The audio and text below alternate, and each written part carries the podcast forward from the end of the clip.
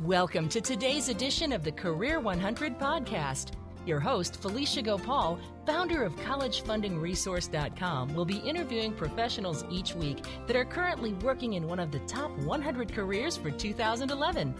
This series is designed to introduce students to different career options that are in demand and share the path each practitioner has taken to arrive in their current position. We want to expose you to the varied and distinguished careers of our guests and to perhaps inspire you to consider following in their footsteps. Or better yet, blaze your own trail. So sit back and relax as Felicia interviews professionals about how they came to be in the top 100 careers. Hello, everybody. This is Felicia Gopaul in another episode of the Career 100 podcast. We're continuing our interview series with professionals who are sharing their background and knowledge of their chosen field with our audience. Study shows us that students who have given some thought to the majors in advance of attending even their first day of college tend to graduate sooner with less and fewer zigzags along the way.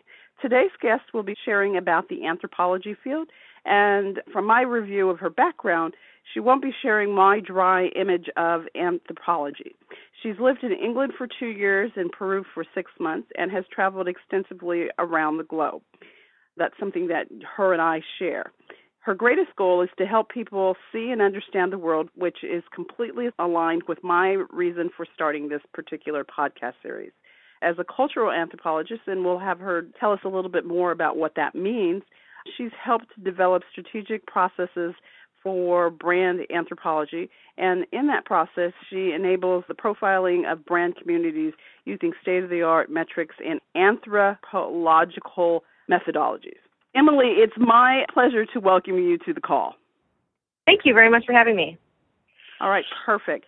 So, tell me a little bit about anthropology. I know that it's the study of humanity, but how does a cultural anthropologist distinguish yourself from just anthropology in general? That's a good question. Within the anthropological field, there are a couple of different subfields. So when you focus as an academic on kind of what area of people and culture that you want to investigate, you can choose a couple of different ways of doing that. There are linguistic anthropologists that focus solely on language and how that helps to shape and change culture. There are anthropologists that study physical anthropology, meaning the things that we give meaning to in our lives and have throughout history. So they may go on archaeological digs for pottery or for old cities. And then they're also going to be studying signs and symbols, textiles, and the actual things that we have in our lives. I'm a cultural anthropologist, which means that I focus much more on behavior, rituals and symbols, and different kinds of traditions, religion, economics, politics, the kinds of social forces that people participate with in their worlds and in their worldview to connect them to one another and to the culture that they live in. Perfect. Now, one of the things that I find in common with a number of the guests that I've had for this series is oftentimes it was a class or a person that led them to, in your case, anthropology. Is that the case for you? It actually was a book in my case. I had never been out of the country when I was in college, and I spent a summer reading a book about Australia and about the Aboriginal culture there. And it really opened my eyes to even just the fact that there were people around the world who organized their lives and their cultures and their belief systems very differently than we did. I mean, I knew that as someone who was 20 years old, but I hadn't really thought about how that could be something that I could focus on and study for my life and could really be interesting outside of just reading. So I read this book and then I went back to college and thought, hey, you know, maybe I could get credit for reading books like this and kind of investigated different social sciences and ended up finding that anthropology was the discipline in which I could spend time thinking about Japan and places in Africa and places throughout Latin America, all within sort of one area of study. Well, you know, it's interesting that you should say that because my father was in the military. So I grew up traveling around the world. And I know mm-hmm. that by traveling all around the world, I was in Japan, I was in Turkey, I was in Europe, I was, you know, all over the United States. It gave me a broader view of the world than yep. somebody who hadn't traveled. And that's one of the things that I think is really important. And it seems to be one of the things that would be compelling about somebody who was studying anthropology in general. It gives you a view of the world in your study of the different ways that people, as you said, think and organize their relationships and their customs. Absolutely. And I mean, it was that book and then the you know the first couple of trips that I took out of the country were definitely a catalyst for just passion for anthropology and my passion for world travel. I think that that's one of the big benefits of anthropology or big kind of perks of following that discipline and of trying to create a career or, or a life as an anthropologist is that it opens up a lot of doors for international travel and for really neat experiences abroad that sounds really really fascinating. As somebody who loves to travel my kids are now at that point where they're old enough for me to be thinking about traveling and one of my daughters was talking about taking a chinese class. And so mm-hmm. i've already planned her to be taking it for the next you know 8 years so that we can plan a huge trip to china at the end of that time. Yeah. so i'm a person who loves loves loves to travel. So tell me what do you like about being an anthropologist I like all of the opportunities that it's given me. I think it's not a career path or it's not even a major in college or something that, that folks think about very often. In the past, anthropology has really just been an academic discipline and if you were an anthropologist you wanted to go live with a, a tribe or a culture in a you know foreign faraway place for a couple of years and write a book about it and then become a teacher and and teach about it and in the last i would say 10 years or so and maybe a little longer in other parts of the world in europe and in the united kingdom the discipline of anthropology has changed quite a bit, and the applications of anthropological thinking and the perspective on the world have created what within the anthropological field we called applied anthropology. And there really are kind of two different subsets of career paths within anthropology. You either still can pursue a PhD, pursue teaching jobs, pursue tenure, and, and become an academic and a professor, or you can become a, an applied anthropologist. That's where I've really started to thrive and where I've really found a lot of great opportunities that have made me more excited than just kind of the academic world. I've been able to work in branding and marketing. I've been able to work with a lot of different businesses. I've been able to help a lot of nonprofits think through their place in culture and what that means for fundraising and what that means for how they talk about themselves and what kind of events they have, and also to think through what different kinds of businesses and different kinds of nonprofits areas need or could benefit from. So there's sort of still that really rigorous, for lack of a better word, academic mindset that I have when I'm thinking about different kinds of people, different kinds of cities, different kinds of cultures, and what's going on within them and what they might need to solve some of their biggest issues. But then there's also that practical application of actually going out and doing the work and helping to create things and consult and help businesses and nonprofits. Great. So when you're helping a business or a nonprofit, take me through a mm-hmm. for instance so mm-hmm. that somebody can really see themselves in the role of an anthropologist.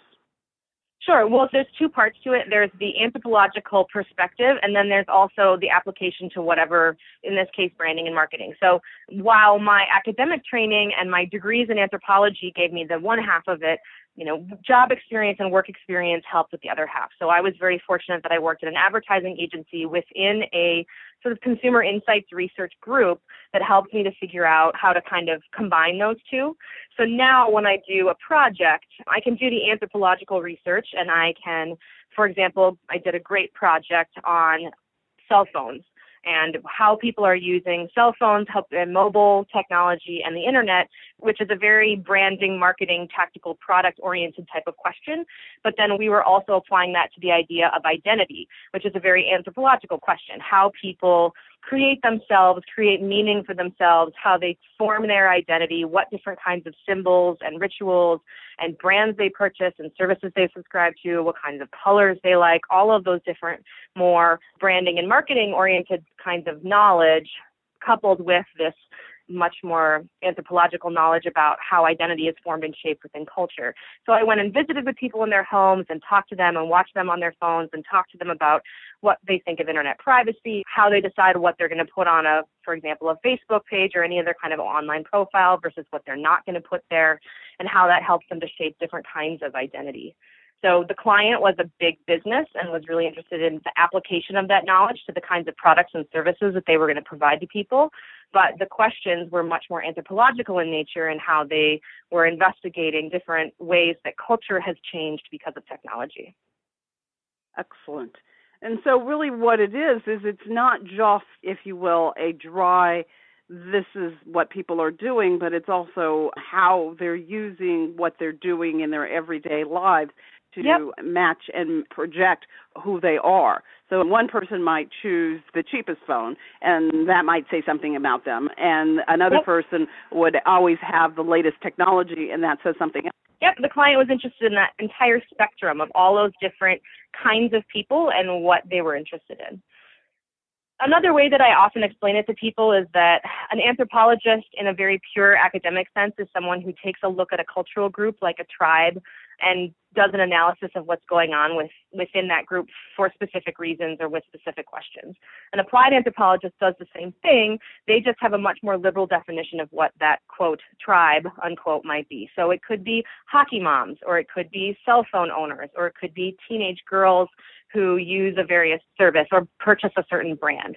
And then you apply the same kind of thinking and framework that an anthropologist would use to investigate that tribe, use the same kinds of questions. I ask a lot of questions about rituals and traditions and symbols, and I look for different ways that people are relating to one another, creating genealogies, if you will. But they're not necessarily because of blood relation, they may be because of school or because of different products that they're purchasing. And I use those different kinds of frameworks for analysis within the cultural group that's my consumer base instead of a tribe that lives in Africa or somewhere in southern Peru. All right. Well, that sounds really fascinating. So, when you think about that, you talked about there really being here in the United States two different ways to be an anthropologist. One is you mm-hmm. talked about it being in terms of academics, and the other one you talked about it more in the business, or you called it the applied application of anthropology. Is there a particular uh, career structure within the applied part of anthropology? I would say there hasn't been in sort of historically within the field of anthropology there hasn't been. That's changing very rapidly. I know a lot of my colleagues are professors and you know are teaching within schools and they're very concerned with their students' future as well. And they also are really excited about the fact that there are these new ways of folks who, you know, students who graduate with anthropology degrees, there are so many more options for them than just becoming academic because it means it'll grow the discipline for them as well. So there actually are applied anthropology courses that you can take now. I know, for example, at the University of Minnesota, they offer a course called Anthropology in Business. A lot of those types of things are starting more and more, and then the career counseling goes along with that as well. So those anthropology departments are starting to counsel their students on ways to apply their degree, not just within an academic sense. Okay, great. So, if somebody was interested in being an anthropologist, is there an interest or a major that they would pursue as an undergraduate? You know, could they go on campus and look for an anthropology group? I'm just kind of trying to understand what happens at the undergraduate level to the extent that you know it. Yep, my major in college was anthropology. I would say probably all liberal arts schools have an anthropology department. Most big universities have an anthropology department as well. It would fall within the social sciences part of the school, whether that's a social sciences school within a university or just sort of a, a, family of disciplines. It would be very closely related to a sociology department, a psychology department, anything that the school was offering within the social sciences. And then, uh, yeah, I would think that they have groups my college did not. I mean, there wasn't a an extracurricular anthropology group that I knew of, but again, that wasn't really the way my school operated. There weren't any of those. We just had our departments and then our majors, and then you took classes outside of your major to graduate as well. Okay. So, one of the things that I find with people who are interested in people is they tend to be curious people. They they tend to be people who like to view the world not necessarily through a particular lens. Is that something that you would say is in common with most of the anthropologists that you know? Is there a curiosity? Absolutely. I think curiosity, especially when it comes to people and why they believe and behave in the ways that they believe and behave, the core characteristic of a great anthropologist.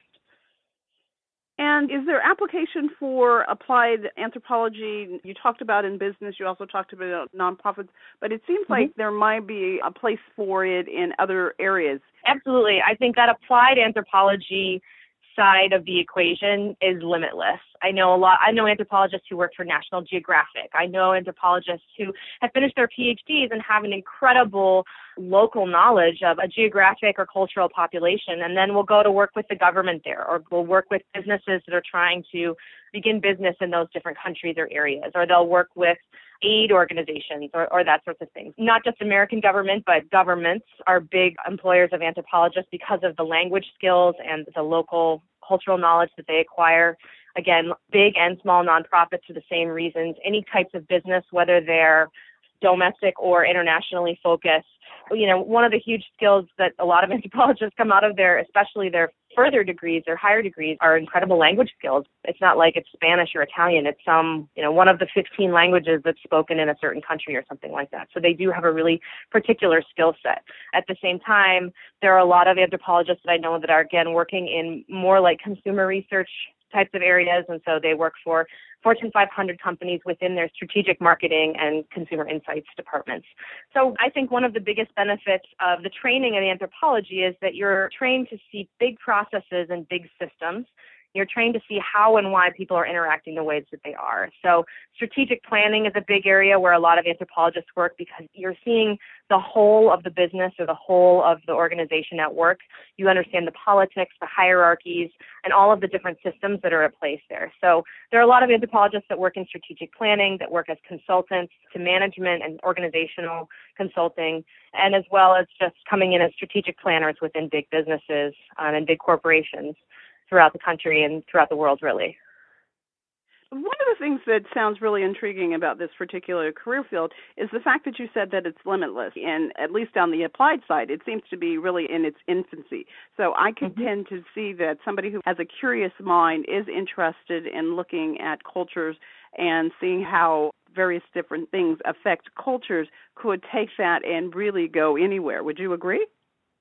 Absolutely. Because of how you just explained anthropology as kind of a career field in its infancy, one of the other core characteristics of someone who's a good applied anthropologist is someone who's a self starter, who's motivated, and who can see the application and see how their mindset and how their perspective is useful and bring that to someone. They're not going to be a lot, well, there are more and more now, but they're not going to be, if you have your heart set on working for a certain business or a certain area, they're not necessarily going to have a job posting for an anthropologist but they may have a job posting with a different title, or you may be able to pitch to them, I really think you could use my mindset, my skills, my training, and my worldview in your organization because of these reasons. There are a lot of anthropologists that I know that are sort of making up their own jobs and pitching them to people and being very successful in that because they are motivated and they can see where they fit, even if the organization hasn't had the foresight to see that as well.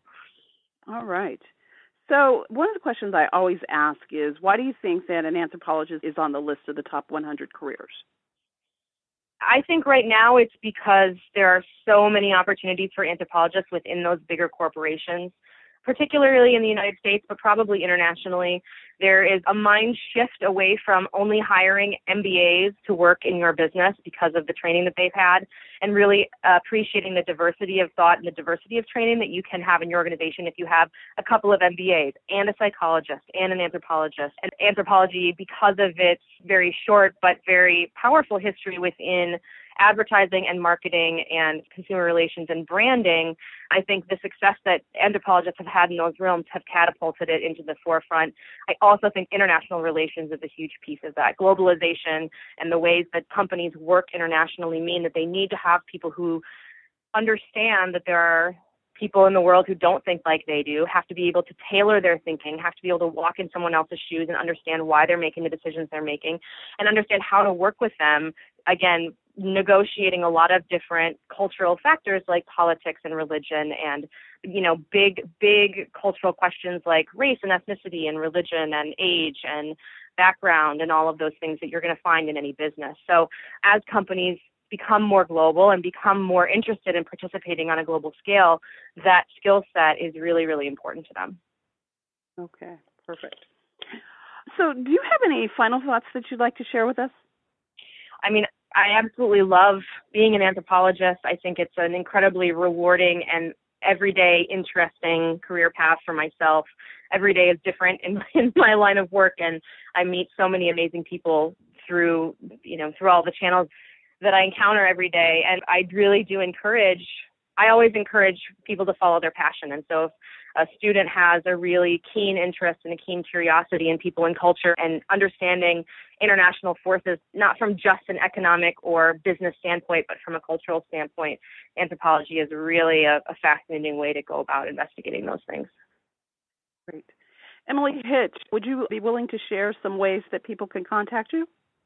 Yes, I do have a business actually that I have started in the last couple of years that is an anthropological consulting practice, and I have a website and an email associated with that, and it's called Thinkers and Makers, and the website is thinkersandmakers.com, and that has my email address available on it as well.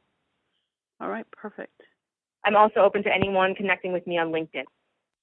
So I just wanted to let you know that you can get a hold of Emilie Hitch at her LinkedIn address also, and we'll have a link to that in our notes. I want to thank you for listening to another episode of the Career 100 podcast. As you know, I'm extremely passionate about sharing this message with the world, and I'm incredibly thankful that you found the show and have been listening to me week after week. Emilie, I'd like to thank you for joining me today and sharing why you believe an anthropologist is one of the top 100 careers. And I want to thank all of my listeners for joining us today and hope you will join us again for the next episode of the Career 100 podcast. Thank you for listening to today's edition of the Career 100 podcast.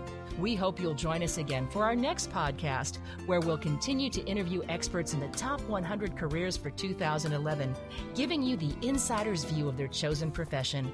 If you'd like more information about planning and saving for college and to instantly download your free copy of College Funding Resources Report, Five Strategies That Parents Need to Start Using Today to Cut Their College Costs Tomorrow, visit www.collegefundingresource.com. That's www.collegefundingresource.com. This is Kathy Davis for the Career 100 podcast.